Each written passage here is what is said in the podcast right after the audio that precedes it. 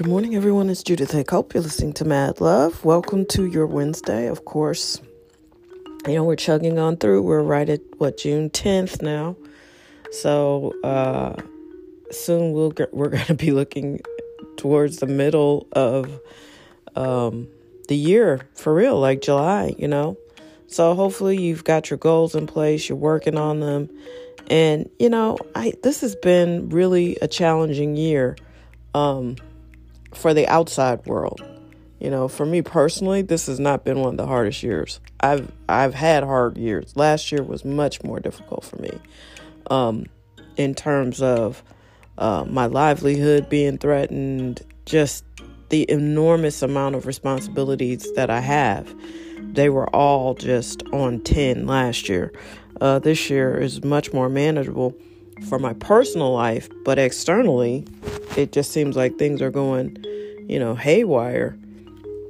You know, after uh, a clear judgmental lapse from government in terms of handling this uh, virus, then, you know, society has to shut down, which is hard, you know, because in general it sounds fun. Like, I'm just going to watch Netflix, but whatever's going on in your life gets magnetized.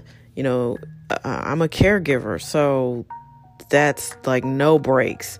You know, you're stuck in the house with your kids, no breaks, no, you know.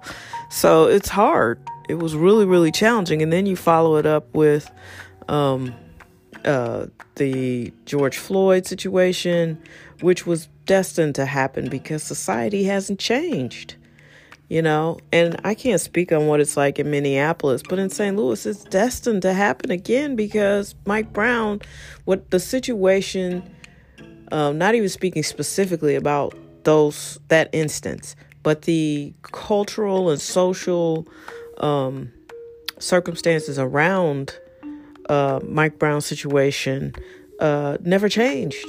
You know the police are still uh, over policing in certain areas or you know and certain people are still hostile towards the police and you know it's not just a you know I get pulled over and you say, "What's going on, officer?"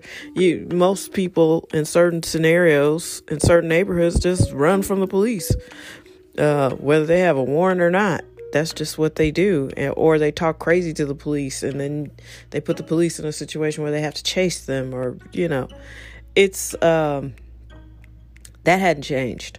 So for anybody who thought that it wouldn't happen again was just being naive. Um, and so we're in a very tenuous situation, not only in St. Louis, but in every major metropolitan city. Uh, because the be- the beginning, the middle, and the end of this conversation for me um, is opportunity, economic opportunity, education, good jobs, good family structures, and they're not there. It's just not. And I'm not saying you got to be married, although it makes sense to be married and have a family structure before you start having kids, but a lot of people don't do it that way.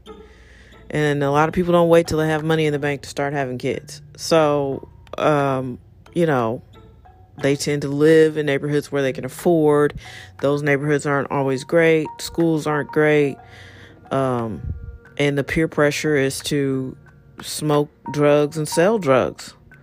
I mean, nobody seems to want to say it, but that's a lot of what happens in some neighborhoods. And now, as time has moved on, and there are fewer manufacturing jobs or fewer jobs low income people can do and make more money, you know, because when I was a kid, you didn't have to be a scholar to make good money. You could you could work in a factory you could go out to the uh, Chrysler plant and build cars and provide for your family.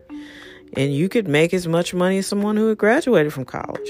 But those jobs have dried up. And then people wonder why, you know, there's no middle class. Well, there's no middle class because those jobs don't exist. However, we are not, we're not really educating people in our school system to do the jobs that do exist. Because you don't have to go to college to code. Why aren't there coding classes in, in public school? Why isn't that required? Because social studies, you know, that's important, but that doesn't put food on your table. And people are getting to the point now where they don't even have enough skills to be hired. even if they do stay in school long enough to graduate high school. So, you know, we have some very deep cultural issues in America, and everybody then puts the the onus of racism on top of all that, and maybe it is, but then you muddy everything by putting that in there because then you can't really get to the crux of the problem because then everybody's so mad about racism they forget what the original issue was in the first place. And to me, it's at this point, I'm not saying racism doesn't exist. I'm not saying racism didn't shape the journey of how we got here. Fine, it is that it did. I get that, but that's not the solution. Focusing on how we got to a, a dead end is not the solution. That keeps you stuck where you are. And I feel like when you start introducing race into every single thing, that's where we wind up mad because you can't change your race. But that's supposed to be the American dream. You should be able to change your class. If you work hard and participate in society and pay your taxes, uh, get a good job, you should be able to buy a, a house, a home for your kids, and raise them and send them to good schools and have generational excellence. Well, that's what we're supposed to do, but we don't. And so people in charge would rather you focus on race because it just keeps you running in a circle. Because if you were, because we know we can't change our races. However, uh, well, Rachel Dolezal, but the rest of us can't pretend we're something that we're not. You know, you can look at us and tell. So, yeah, I can't, I can't throw you off the scent by, you know, talking about your finances, but I can't throw you off the scent by putting race in it and then people get so angry and and America's history then gets regurgitated. And it's real. I don't doubt it. I know it's real. I'm not a uh, flat earther. I get it. Um, America's history is awful. But the more that you incite people on terms of race the less you can get them to understand how important it is to talk about capital and why our businesses aren't funded the way other people's businesses are. Why generationally middle class kids who's who are first generation college graduates aren't as wealthy as our white counterparts because we had to take care of our parents because they didn't save for their financial futures at all. You know, we got redlined into certain neighborhoods and so now the homes they own don't have any value. And yes, a part of that, uh, the reason that exists is because of racism in many cases, the redlining part. Absolutely. But at the, the next breath is then why haven't you made it easier for us then to get out of these red line districts and and and generate capital and make money and do all those things. Like I said, I'm not saying racism isn't a part of that, but the more you start talking about the more you start talking about racism instead of the, the money part, how, you know, people were stuck in these terrible loans from Countrywide. Um, so if we approach it from a racial standpoint as opposed to a fiscal standpoint, then you, you get people fired up and running in circles. So then they don't want to talk about how broke they are when they want to talk about how black they are. And it's a it's a ploy. It's a plot. They do it. Every politician does it. Now you got Nancy Pelosi walking around in kente cloth. I mean, no disrespect, but why are you got that on? You know, I wore that at my college graduation, but I also went to a historically black college. Like, what are you doing? Why? What is the point of that?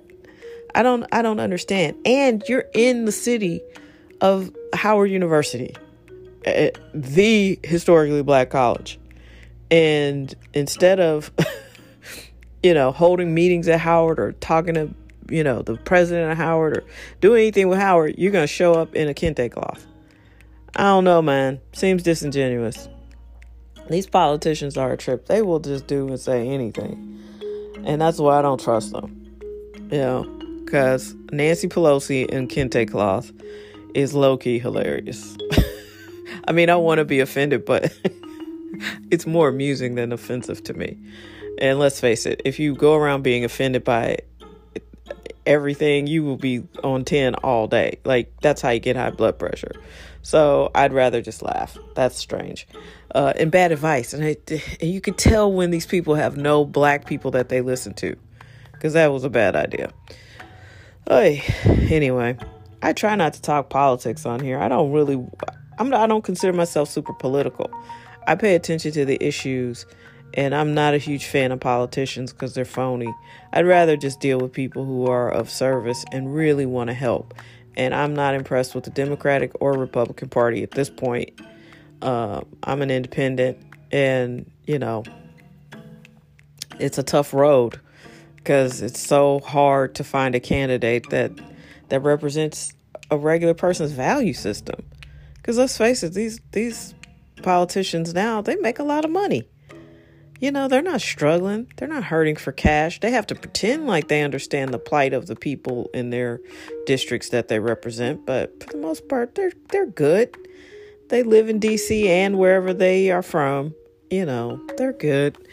So, I don't know. It's an interesting time, but put your thinking cap on and pay attention and be smart and do what you think is best for you ultimately. And let's not try to keep coming up with these blanket decisions that affect a lot of people. If you think defunding the police is a good idea, I, you know, it changed the name of the movement because A, if your family is ever a victim, that's what was interesting. I was reading an article yesterday, I probably mentioned it, how they are rioting pretty hardcore in Chicago against the police on one side of town and then West Side had a ton of shootings and murders.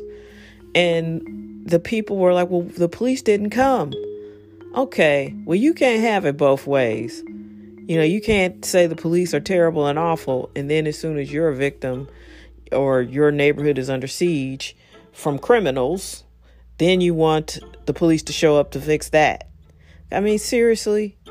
That's the problem with these broad, sweeping, crazy narratives that people come up with. Like, remove the emotionality. There are neighborhoods where you need to call the police and you need them to show up because it's not safe. And if your family is ever victimized or you're victimized, you'll be singing a different tune. So, like, let's not negate the fact that we need police to do their jobs and be effective let's figure out ways to get rid of the people who don't necessarily want to be police officers and protect and serve, but who want to be bullies. But I do understand that it's a fine line because you can't spit at me and call me names and throw rocks and then dial 911 when situation's going left for you. That's not fair. So, like, let's have real grown up discussions. Problem is, it's hard to find a grown up these days, and you know I'm right. People are all in their feelings and super immature and not ready to have the jobs that they have. So let's vote them all out. Let's start fresh and maybe let's let's ask different questions of our politicians. I don't want any more babies with Twitter accounts. That is ridiculous. This has just been the silliest experiment ever. And I hope it's over. So, all this protesting is great, but if you can vote and if you're of voting age, get your tail to the polls in November. Because this is ridiculous. That's what I said, and that's what I mean. that's the name of my new podcast. that's what I said, and that's what I mean. Because it's true.